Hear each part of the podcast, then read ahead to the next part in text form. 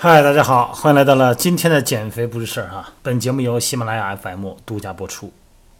这段时间呢，我们线下的这个私教会所呢，有一位大哥啊，这位大哥是一个脑中风的后遗症啊，做恢复的一个大哥。他年龄不大哈，呃，没有六十岁呢，还从刚开始来的时候呢，语言表达能力都不行哈，不太会能说话，整个的右侧右手右腿。啊，整个的你一看就是两边重心完全不平衡，然后感知能力啊，呃，手脚的控制力、手的精细化操作能力都非常差。经过这一个多月的训练，每天两次啊，他离得也近，反正每天上午一次，下午一次，一次不多，半个小时的带他做一个这个功能训练，然后半个小时呢骑骑自行车啊，现在是跑步机已经可以上去了，没问题了哈，但是不能跑哈，肯定粘在这儿也不让他跑。这个脚踝的功能稳定性啊，膝关节的控制，包括左右腿的肌肉力量、维度啊，左右臀部的下蹲控制力都不错了。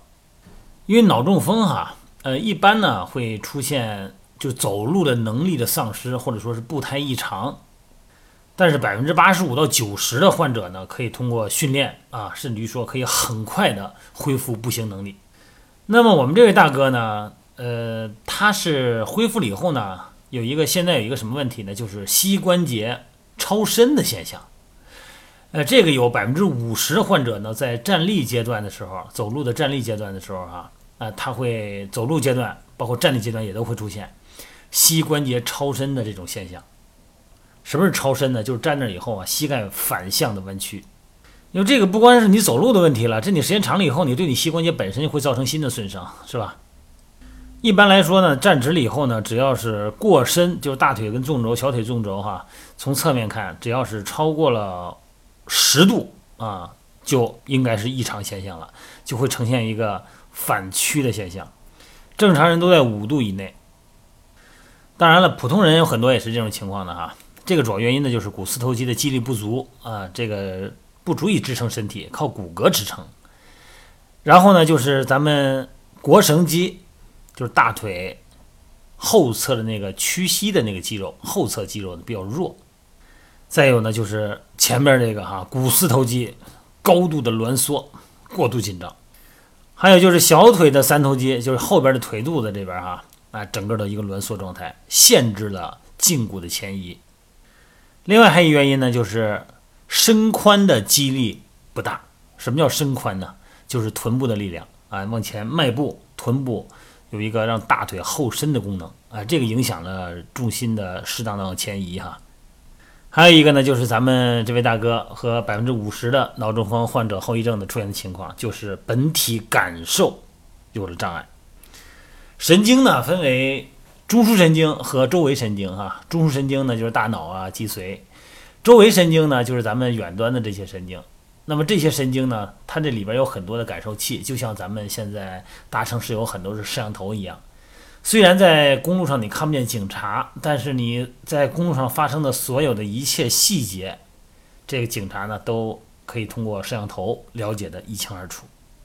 那么这个摄像头呢，可以理解为我们人体的神经感受器，它分肌缩和腱缩啊，在肌肉里边，在肌腱里边啊，高尔基体啊这些物质。它敏感地捕捉我们肌肉的长度、肌肉的位置。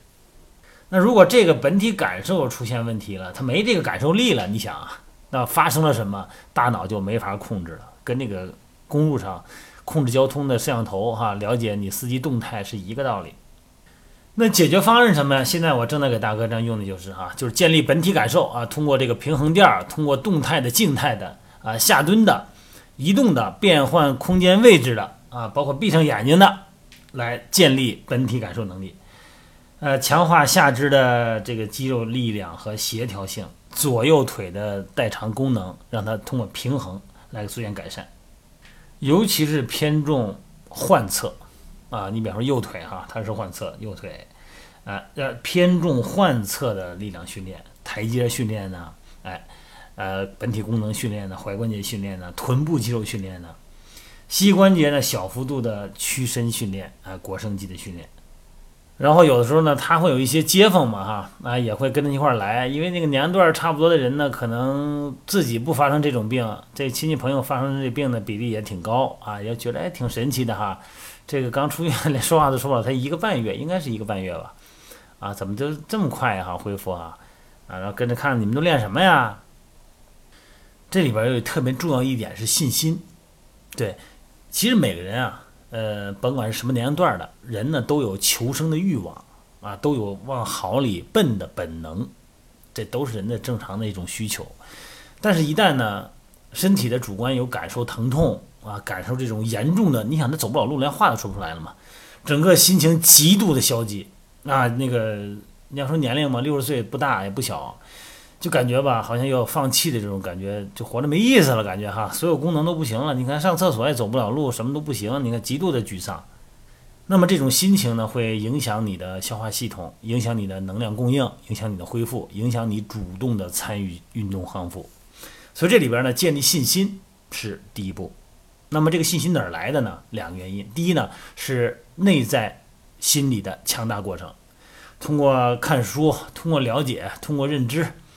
来对这个病情对自己呢有一个客观的评价。第二呢是来自于别人啊，你比方说有专业的教练、专业的医生会给你一个专业性的指导，然后呢告诉你，你这个问题啊其实不严重啊，很多人跟你都不一样，而且呢恢复得很好，完全是正常人。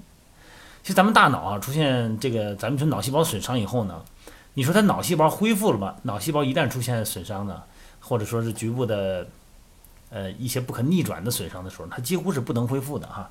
那怎么功能恢复了呢？因为它有了代偿功能，对这条路不通了没关系，通过训练呢，咱们重新再搭一条路，重新的建立新的链接。其实咱们人呢，从小到大一直都是通过学习来做这件事儿的。你只要是进入你的所谓的舒适区，那就是走老路；一旦呢走出舒适区，走入一个你比较陌生的领域，哎，那就是一个新的连接。有了新连接以后呢，人体会本能的感到恐惧，那么恐惧的结果呢，是让人去克服恐惧，去找到确定性。希望大家呢用各种方式健身，别让自己这么舒服哈。当然了，也不要过度的给自己找麻烦。希望大家都快乐的健身。